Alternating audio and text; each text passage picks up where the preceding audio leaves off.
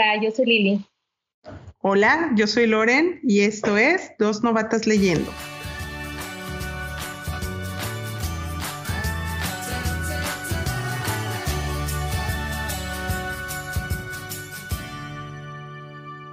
Hola, ¿cómo están? Bienvenidos a Dos Novatas Leyendo. ¿Qué onda, Lili? Hola, ¿cómo están? Un episodio más aquí, de nuevo, con ustedes. Sí, ya Uy, qué animada, ¿eh? Así, sí. ¿Qué? ¿Qué dijiste? No te escuché, pero. Qué bien animada, sí. Ah, uh. sí. Es que hoy traemos tema intenso, entonces por eso así como. Bien divertida.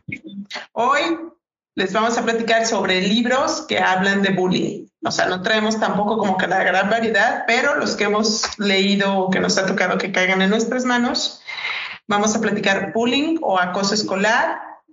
Este, ¿Te quieres arrancar, mi Lili? ¿Qué has leído? ¿Qué? Cuéntanos qué se ha encontrado.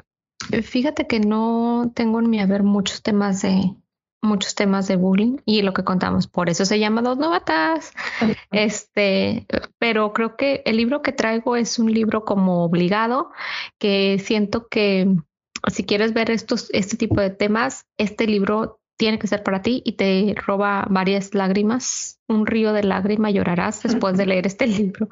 Este se llama Wonder, la lección de August. Creo que en, español se llama la lección de August y en, en, inglés es Wonder. Y hay película, adaptación de, esta, de este libro de película. Yo no he visto la película, pero dicen que la película también está bien buena. Buenísima, yo la sí ya la vi. ¿Ya lo viste? Ah, pues muy bien. Pues eh, la gente que lo ha leído y ha visto la película dice que las, o sea, los dos buenísimos. Puedes ver, eh, leer el libro después de haber visto la película.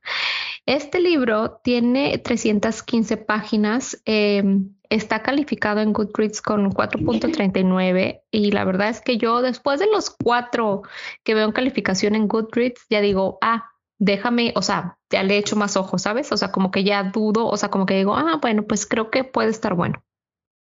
Es un libro juvenil y que fue publicado en el 2019. Yo pensé que tenía, o al menos eso es lo que vi por acá en mi, en mi investigación, yo pensé que tenía más tiempo. Y trata de un chico que se llama August, que nace con un, eh, con un problema en pues no sé si decirlo problema, pero nace con ciertas complicaciones y tienen que hacerle em, cirugías en su rostro. Y, pues no sé, van a ver, o sea, te lo imaginas, te lo recrean con, no sé, la orejita diferente o la boca diferente o así. Entonces, eh, durante sus primeros años de vida, su mamá lo educa, eh, lo es como esta homeschool que es este pues la escuela desde casa tratando la mamá siempre de protegerlo porque pues obviamente físicamente no era el estándar de lo que se ve en la sociedad y los papás tenían como miedo hacia o sea el rechazo que le pudieran hacer a este chico. Y eh, deciden en cierta edad del niño que ya puede ir a la primaria y pues ya se empieza a desarrollar el libro donde em, em, van a la escuela, tiene este primer acercamiento, el niño empieza a vivir, em, a convivir con sus compañeros y tú ves cómo lo van, hay niños que, niños pocos, que lo aceptan y hay niños que pues lo ven diferente. Y sabes que ahí se me hizo súper particular porque no sé si te pasa que, no sé, si tienes peinado diferente o algo que la gente se te quede viendo y es incómodo. Entonces, imagínate para alguien que todo el tiempo la gente se le quede viendo, pues bastante incómodo, porque todo el tiempo se le quedaban viendo por, por cómo estaba físicamente y cómo la gente hablaba de él mientras que él estaba ahí, o sea, como si él no sintiera o si no se diera cuenta de que la gente hablaba de él. Entonces te va acotando como Ah, está dividido en capítulos y cada capítulo eh, te lo narra una persona diferente. Te lo narra a Summer, que la amé, que es una amiguita de, de, este niño August. Te lo narra Olivia, cómo es vivir. Olivia es la hermana de, de este chico y se me hace también bastante valioso porque ella ves cómo un hermano vive una condición del otro hermano. Y ahí podemos ver como la parte de eh, cómo le dan más importancia, entre comillas, a otro hermano, o sea, cómo los padres... Ajá, la atención, está puesta. Exacto, como, eh, como papás tratas de proteger como al Cuando ves al vulnerable. Ajá. y puedes llegar a descuidar al otro hijo, entonces también la entiendes a ella, eh, Jack, que es otro de los compañeros de la escuela, y hay varios acontecimientos ahí de bullying que no están padres, por eso les digo que van a llorar un chorro. Eh, pero vale la pena porque al final te deja como esta lección de vida de, entiendes como el bullying que puede existir en las escuelas y cómo puedes de alguna manera prevenirlo, que es la parte donde los papás em, podemos hacer algo, porque a veces dicen, ah, pues es que el niño es así por tal cosa. Y no, todos son, o sea, todo es, los niños replican todo lo que escuchan de sus padres. Y ahí hay un, un cachito de la historia donde un niño eh, le hace bullying a, a August y los papás, los comentarios de los papás como que confirman por qué el niño lo hace, ¿sabes? O sea, a lo mejor no lo dicen de manera directa, pero confirman por qué el niño tiene ese tipo de actitudes. Entonces, durante todo el libro encuentras eh, muchos eh, acontecimientos o muchos, eh, sí, acciones que puedes identificar para prevenir el bullying o cómo puedes empatizar con alguien que está viviendo una situación que a lo mejor no es cómoda. Ahora eh, ves como actitudes de violencia que pueden tener los niños, pero todo eh, nace de, de, algo, de, lo que viven. De lo que viven. De lo que viven. Por ahí veía eh, hace poquito que eh, con estos acontecimientos de las escuelas que pasaron en Estados Unidos y de este chico, eh, decían que el niño había sufrido mucho bullying en su escuela porque era tartamudo. Y después entrevistan, digo, esta no es clase de, de religión, pero después entrevistan a un, a un sacerdote que es de la comunidad y dice es que pues sí, todo el mundo está juzgando al chico y sí que mal que lo hizo. Dice, pero todo, o sea, no solo puede ser algo que, o sea, una enfermedad mental, también eh, lo pudo haber eh, hecho más grande. Ajá, lo hizo más grande este problema que él tenía por cómo la sociedad lo estaba rechazando y cómo lo trataba la sociedad. Entonces, eh, este tipo de libros te ayuda como papá a empatizar porque es un libro juvenil. Entonces, como papá, empatizar y a tratar de trabajar con tus hijos esta parte de, de respeto hacia el otro. Y para los niños, pues la lección de, de que todos somos iguales y que debes de tratar a todos por igual. Entonces, creo que es un libro que deberían de tener en las escuelas sí o sí, que deberían de leer los niños sí o sí. En lugar de leer los clásicos, creo que este tipo de libros deberían de tener en las escuelas y ponerlos obligados. Porque aparte, Bruno lo leyó, mi hijo, que decías que es como infantil, juvenil, y aparte le parecía muy divertido, ¿no? O sea, me decía que los nombres del director y, o sea, dentro de todo está súper ameno para ellos. Entonces, ¿qué es lo que yo también les voy a comentar de mi libro? Creo que son libros que no son solo para los niños, son para los papás, para los maestros, para los directores entonces sí siento que, que, da la apertura como para poderlo platicar, como tú dices, y que además para los niños es una lectura fácil, o sea, una, una lectura amena, divertida y, y, con gran lección, pues. Sí, les ponen, eh, hay como chistes o tipo un vocabulario más para niños, y eso lo hace que los niños eh, se diviertan leyendo, no es como que todo el libro es como una clase de moral o una clase de lo que se debe y lo que no se debe hacer. O sea, todo, el libro es como muy ameno, eh, hay chistes, es un vocabulario para niños, o sea, como, como si los niños estuvieran platicando con otro niño. Entonces eso está padre. Y uno se lo fumó como en una semana, o sea, de verdad estaba picadísimo porque fuera de que lo traumara, estaba divertidísimo con el libro. O sea, me impresionó que dije que es como una habilidad el poder hacerlo tan ameno para un niño y que le atraiga tanto y que mantenga tanto su atención en un tema que es complicado, pues, ¿no? Sí, y está, está bastante divertido. Yo eh, también se lo puse a Elías y también al principio y como el gancho con lo que empieza los amarra mucho y está como muy de chistecito y así, o sea, como los chistes que hacen los niños de la escuela, entonces eso como que los atrapa también más rápido, o sea, como que tiene ese encanto de llevarte y, y meterte a la historia muy rápido. Entonces, sí está, sí está padre. Entonces, si pueden y tienen oportunidad, léanlo. Está cortito, o sea, 315 páginas, está en Arial 47. está, está rapidito, te lo lees rapidito, rapidísimo y yo solo he escuchado buenas recomendaciones, ¿eh? no he escuchado a nadie, o sea, de los que, que digan, que digan, ay, no, es que le faltó. La verdad es que a lo mejor no va a ser el libro del año, pero es un libro que te deja algo y que está padre. Y si lo quieres leer en inglés, también este, tiene un vocabulario, bien sencillito.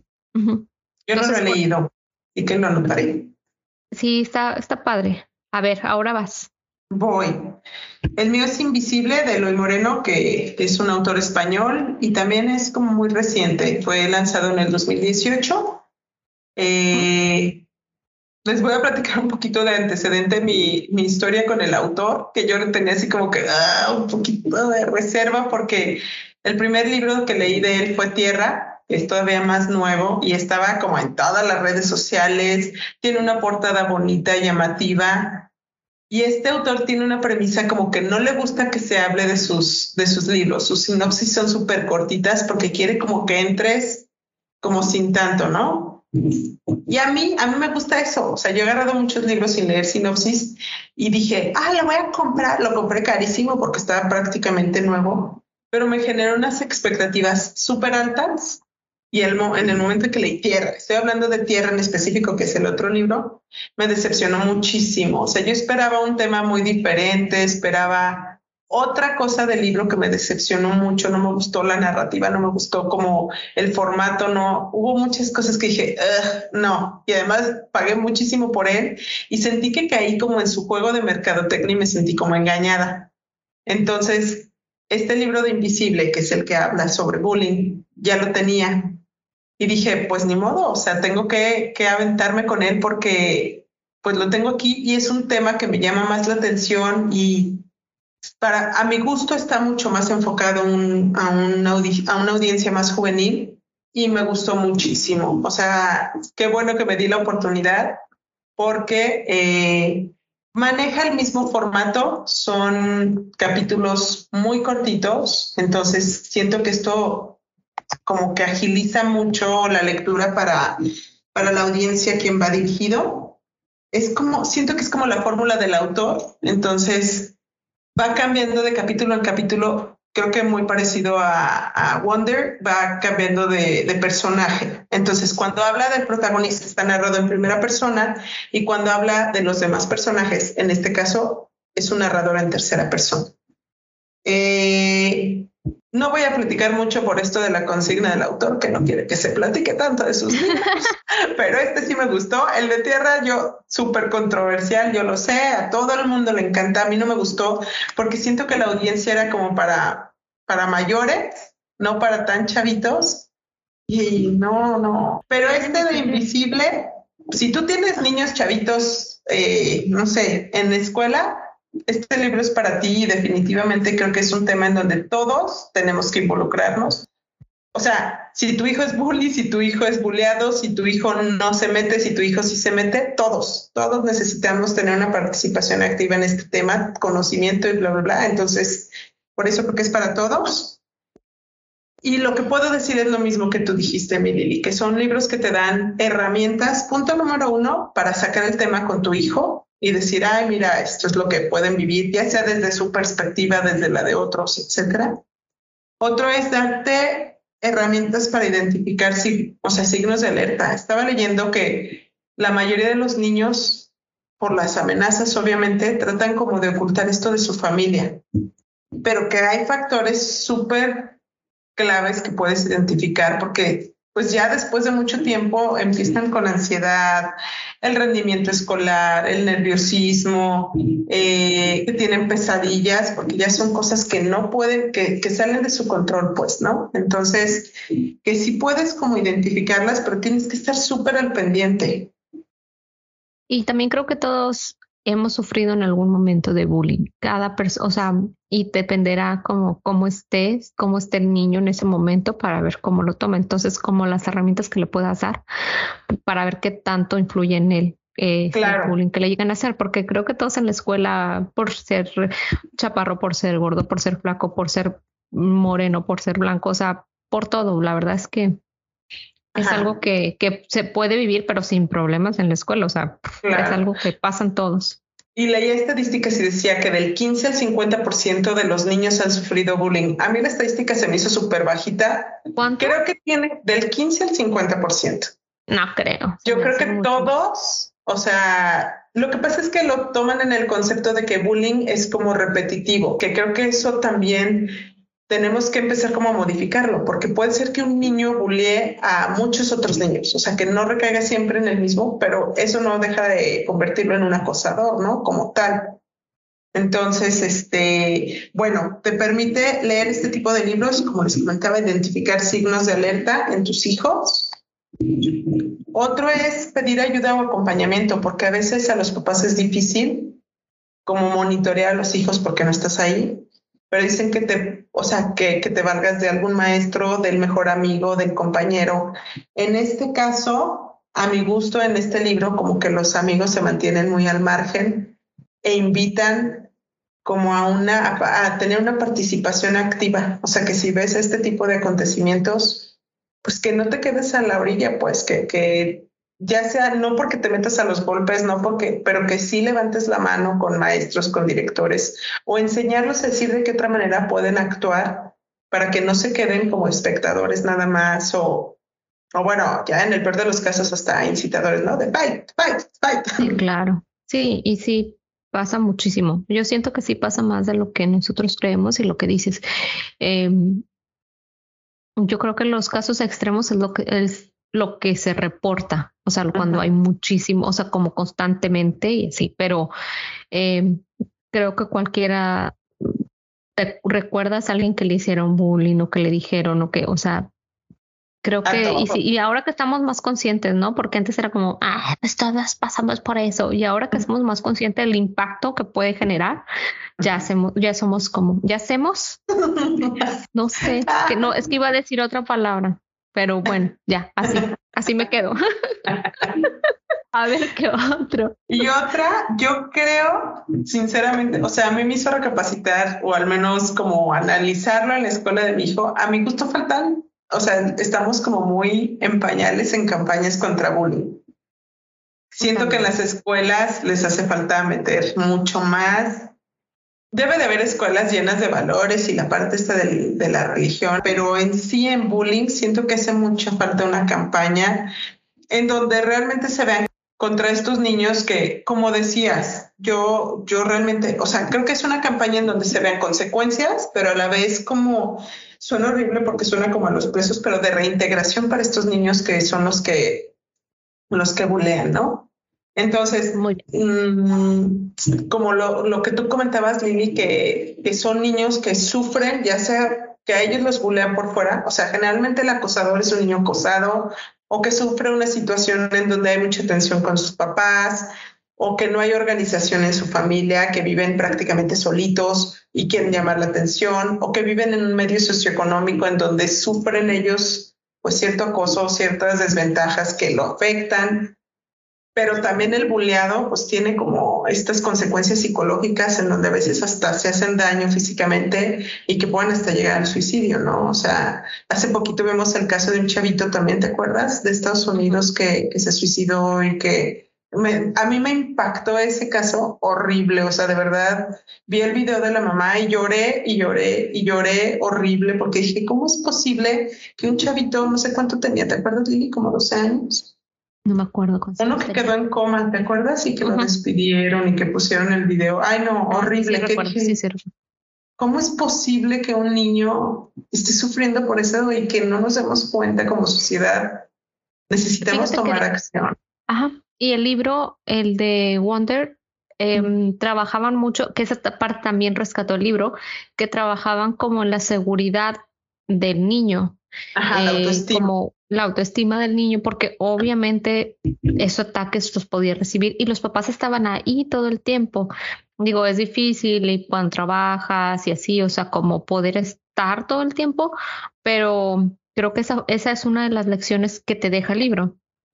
Que es como, ok, también eh, no puedes eh, no puedes proteger a tu hijo de que le llegan a pasar estas cosas, pero lo que puedes hacer es uno, bueno, estar cerca de él y acompañarlo para poder identificar si está sufriendo de abuso y número dos, trabajar en su autoestima y en su seguridad, porque te digo, el bullying puede ser de hacer cualquier, o sea, cualquier cosa que hagas, que se pongan, que caminen, que mm, o sea, la gente es cómo se peinan, y más los niños son más crueles, tienen menos filtros, pues. Sí, exacto. Y la eh, el ambiente familiar también tú trabajar para que tus hijos respeten al otro, porque es eh, otra de las cosas y hay una parte del libro que lo maneja, donde uno de los niños no quiere hacerle bullying o no quiere tratar mal a August, no lo quiere tratar mal, pero como, como si, si es amigo de, de este niño, todos los demás le dicen, ay, pero ¿por qué eres amigo de él? Si él, este, su cara es diferente o es, ajá, era como, ajá, es, el niño impopular. Entonces, como él no quería eh, que lo aislaran también, y hace, o sea, realiza, tiene actitudes eh, malas o actitudes diferentes contra Agos para poder sentirse parte también de ese, ay, casi lo rompo, de este otro, de este otro círculo, para sentirse parte de. Entonces, también eh, estas personas o estos niños que están en la parte neutra, que, que no, no bulean, eh, también enseñarles. Que no, ajá, que no participan y que se quedan viendo y que seguramente en parte los mueve el temor a esa gente, ¿no? yo no me acuerdo haber, como, de verdad, yo no me acuerdo haber visto algo así tan fuerte en mi escuela cuando yo estaba chavita, pero,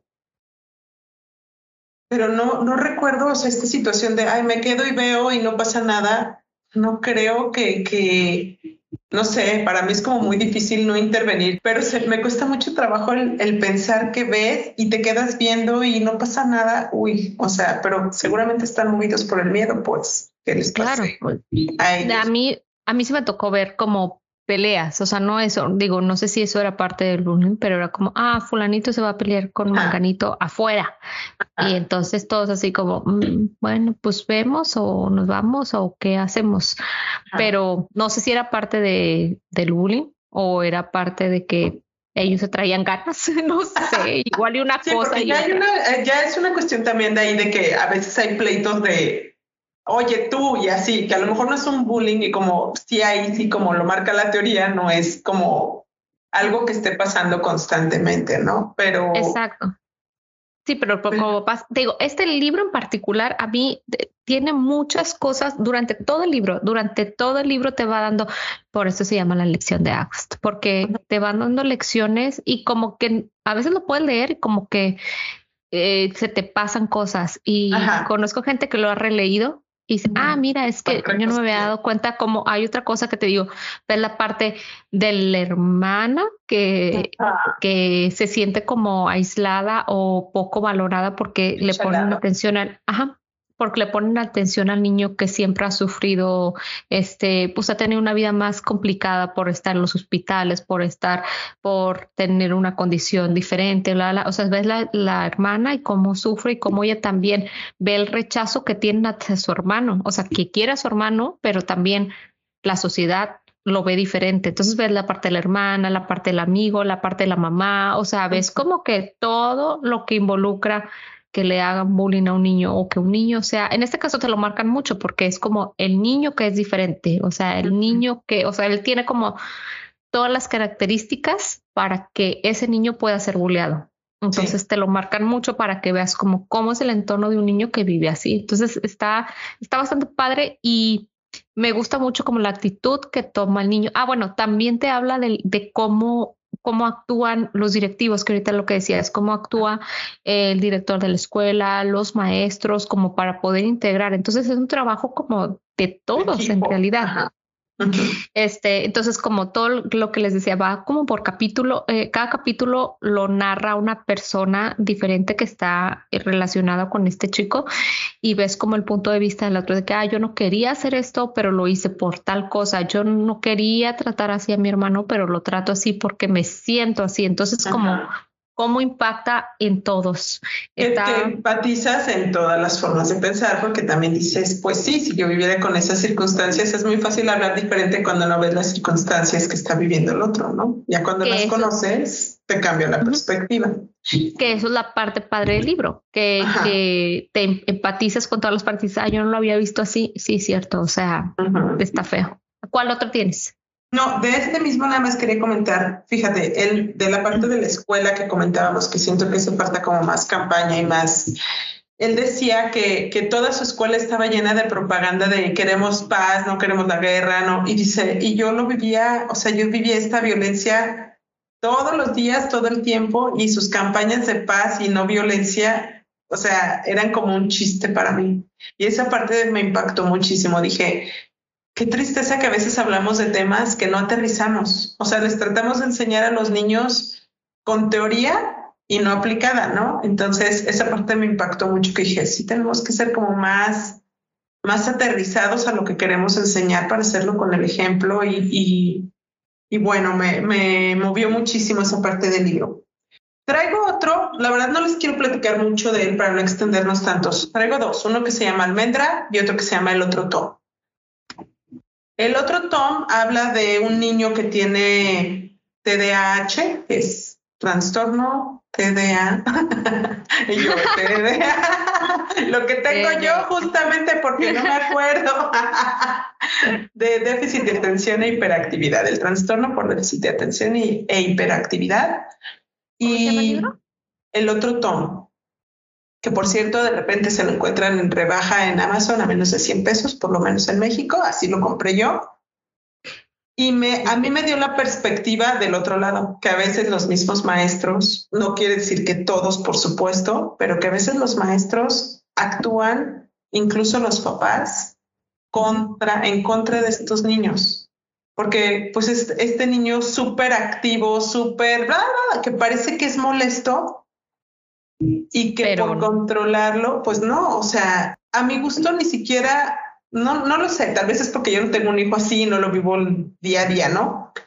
Pero siento pues que es un niño, ¿no? O sea, como lo va describiendo, digo, pues es un niño y más bien es un niño más activo que los demás y que no sabemos cómo manejarlo y que acaban medicándolo como para controlarlo. Entonces digo, no manches, no está padre no buscarle. Hay niños que necesitan atención personalizada porque no encajan a la manera en cómo se dejan llevar o se dejan manejar los otros niños, pero no por eso hay que medicarlos. No siempre, digo, seguramente habrá el niño que sí tiene esta necesidad, pero no está padre que cuando a un niño lo diagnostican con este trastorno, inmediatamente se vayan a la medicación a mi gusto. Digo, no conozco mucho del tema, pero por cómo lo aborda el libro, dije, no manches, qué fácil controlarlo como adormeciéndolo, ¿no? Entonces, sí, claro y, pues la maestra, perdón. Dime. dime, dime, No, dime, dime. No, y que la maestra era así como, no, tú no, no, tú, cuando yo he oído de casos que es al revés, cuando la maestra lo involucra, le da como, oye, tú veas, no sé, el caso típico de nuestra época, que eso ya no existe, pero tú ves acudir los borradores, porque son niños que a veces traen un IQ más alto, que es solo un tipo de inteligencia, ¿no? Pero que son más hábiles en, en la lógica y en el vocabulario y que a veces las tareas cotidianas les son más fáciles y acaban más rápido, entonces distráelo de otras maneras y búscale otra tareita que lo distraiga y que a lo mejor a ti sientes que te está molestando, pero no, güey, le tienes que dar una atención diferente, ¿no? Es que sabes que siento que no hay una educación Exactamente. de los maestros, preparación para, para atender este tipo de, de a este, a esta los niños que tienen este tipo de condición, no sé si se diga condición, pero siento que a lo mejor no hay esa preparación, entonces a todos los quieren, o sea, como, ah, es un niño que causa problemas o es un niño que no se queda sentado. Y si no entiendes, el, o sea, si no entiendes de dónde viene, es muy complicado que puedan empatizar con, este, estos niños. Y, y desafortunadamente, o afortunadamente, no sé, porque puede ser ventaja o desventaja tenerte de H, TDAH. Ajá. TDAH. Este, eh, si no, hay muchos, o sea, sé de varios casos, o sea, yo cerca conozco varios casos, o sea, eso quiere decir que no es, o sea, que no es tan raro.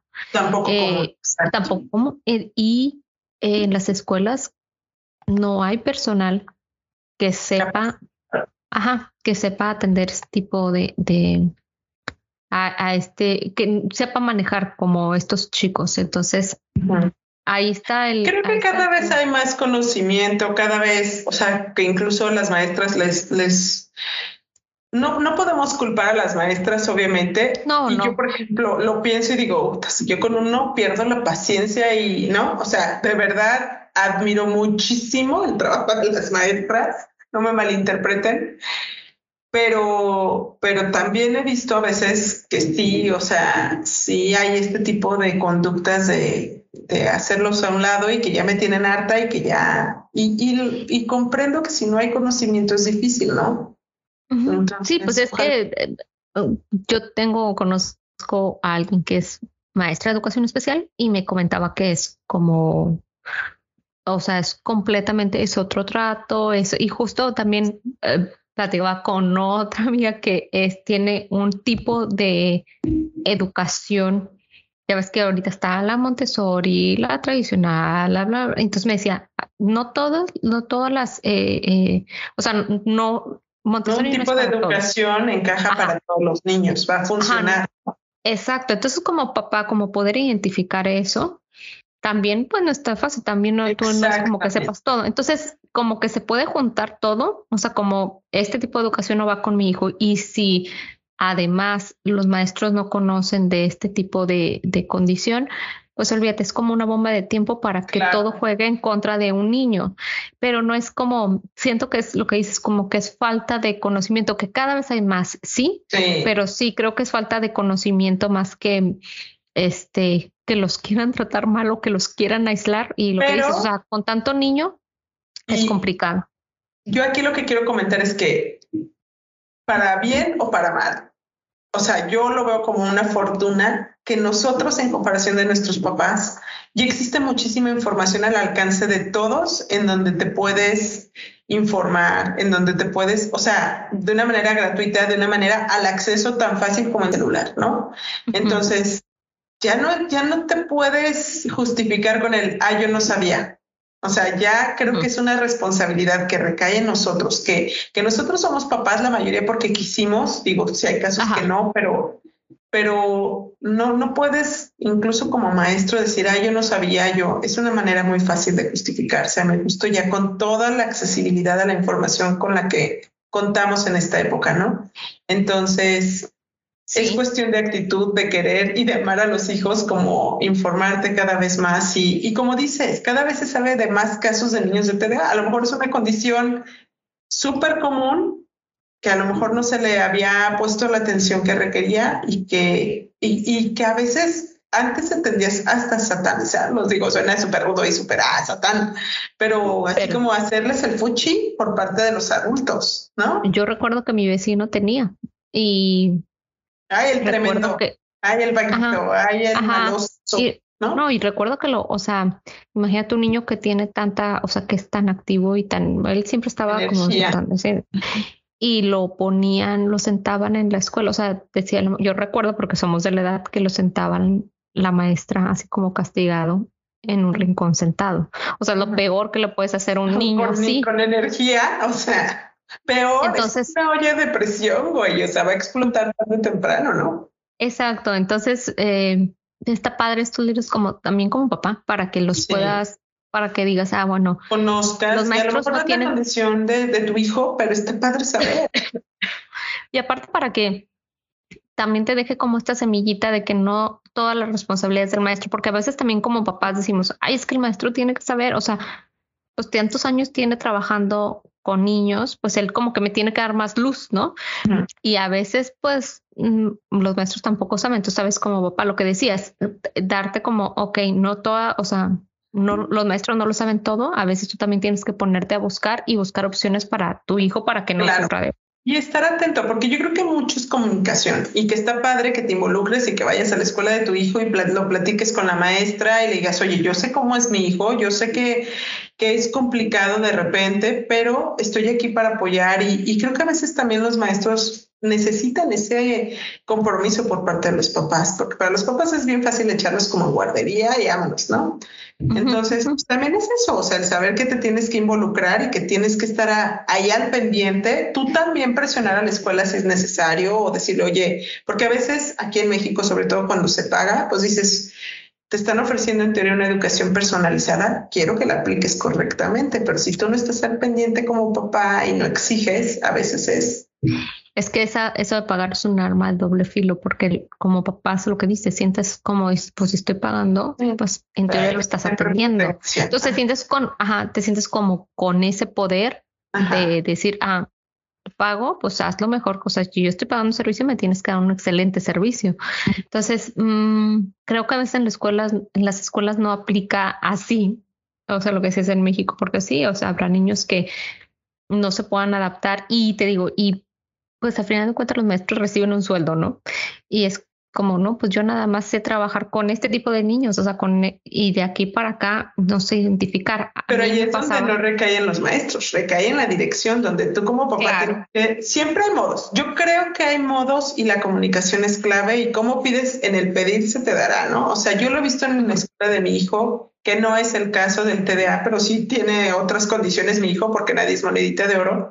Y yo creo que el, hablarlo es súper clave. O sea, a mí me ha ido muy bien y de verdad mejoran. O sea, yo lo he visto así y sí me ha funcionado y, y todo está en cómo lo hablas y la comunicación y, y, el, y el estudio que tú que haces de las escuelas también, porque también es como, ok, pues pasa una búsqueda de la escuela donde crees que tu, a tu hijo le puede ir bien sí, también. Entonces, como que es un mix de todo, sí. tratando lo que dices como papás de evitar no todo o sea, lo que dice, no todo el trabajo es crearle una buena autoestima a tu hijo, no todo es, este, no sé, el, los responsabilidad de los maestros o responsabilidad de los papás, o sea, es un trabajo como en conjunto, que es lo que cuando pasan cosas extremas decimos, ah, es que el niño, no, o sea, todo, todo surgió de, de alguna situación. También el tema de, de la salud mental es súper importante, trabajarla con los niños, porque también desde ahí se va viendo y es una bomba de tiempo y fomentarles, cosa, todavía bullying está más fuerte todavía.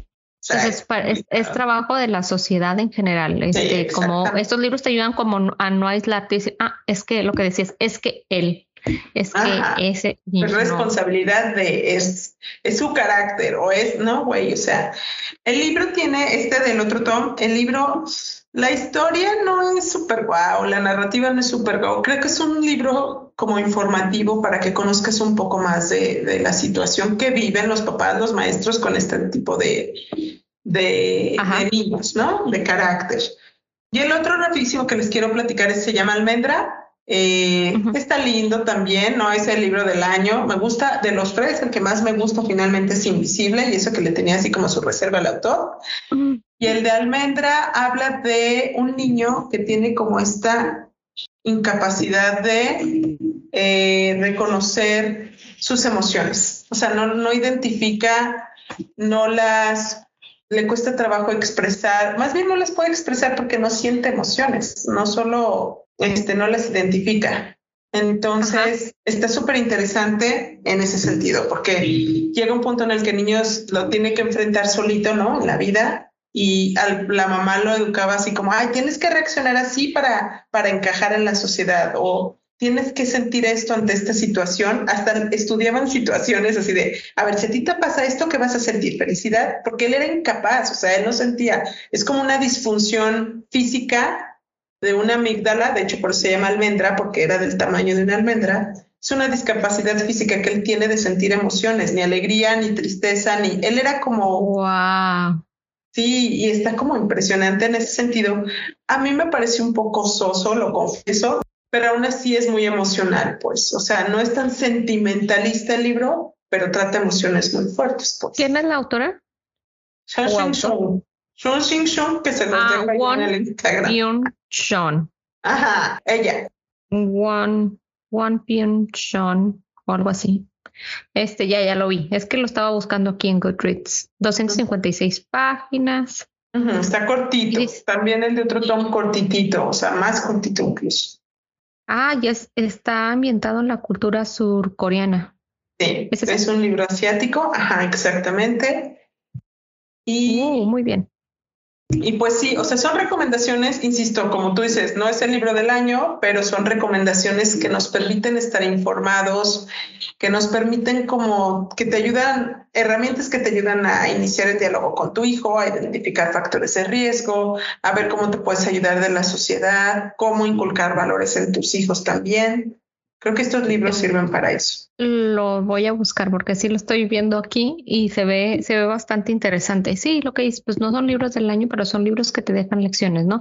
porque luego no sé te pasa que tienes como que estás sobre un tema y a veces te quieres desconectar y quieres leer algo diferente y así, y este tipo de libros te ayuda o estás pasando por algún tipo de situación y dices, ay, mira, quiero leer más sobre este tema. Y creo que estas tres opciones, tres, cuatro opciones, es que el invisible no me lo contaste. Sí, este, es que te digo no, que no, no le Sí, por eso te digo, no me lo contaste de detalle. Este, estas cuatro opciones están buenísimas también como si tienes estas dudas. Ahorita justo que platicabas, dije, ah, este libro se lo voy a recomendar a una amiga. Justo ahorita que estabas diciendo, entonces como escuchar las reseñas de estos libros y decir, ah, mira, este libro porque está pasando mi hijo por esto, o quiero que tenga esta lección, o por ejemplo, estas tres, estas situaciones que nos pusiste, por ejemplo, el niño que tiene algún, algún tema, o sea, ese es buenísimo. este último que recomiendas que es que no es como el libro del año, a mí me late muchísimo, porque si precisamente no sabes, no conoces y no como no sentir emociones. O, eso que dices, o sea, lo que siempre hemos dicho, a ti te gusta el análisis de esto de comportamiento humano y, a lo mejor tú lo puedes disfrutar como una lectura de, o sea, de, de por placer, ¿no? Pero insisto, también tenemos que hacer este tipo de lectura, sobre todo si tienes chavitos, es básico que te informes y, o sea, a lo mejor no va a ser la lectura por placer así de la novela histórica, pero que te sirven para estar informado, ¿no? Sí, a mí de este último, la verdad es que ya lo busqué, ya lo agregué, ya todo. Pues muy bien, creo que eso son, eso es, eso es todo, todo por hoy. Muchas gracias. Recuerden, los invitamos nuevamente a de lectura el club de lectura, a escucharnos y a seguirnos en, nuestras, en nuestra cuenta de Instagram. Además está el reto lector que, que toca este mes. Pues nos quedamos otra vez con clásicos porque el Conde de Montecristo lo extendimos este, para poderlo disfrutar. La verdad es una lectura compleja porque sí es un clásico con un lenguaje más complicado. Entonces, este mes tocaba, no recuerdo, creo que novela histórica sobre Medio Oriente pero, pero lo extendimos por el clásico que es como un poco más complejo en el lenguaje y el, porque las páginas eran muchísimas también, ¿no? Y eh, la siguiente lectura, perdón, la, siguiente reunión la tenemos el 30 de junio, donde vamos a comentar ya el final del libro, por si quieren unirse y quieren que alcancen a terminarlo, pues están súper O si ya lo leyeron. O sí, ya lo leyeron exactamente. Y también estamos leyendo la segunda parte de Escuadrón, que ya en teoría en dos días eh, es la reunión. Si, les, si ya lo leyeron también y si quieren ir, están invitados. Muy bien, dos días, muy bien. No, no falta nada, así que córranle. Así que córranle y apórenle. pues muy bien, muchas gracias. Gracias. Nos vemos en la próxima sesión. Claro que sí. Bye. Bye. Bye.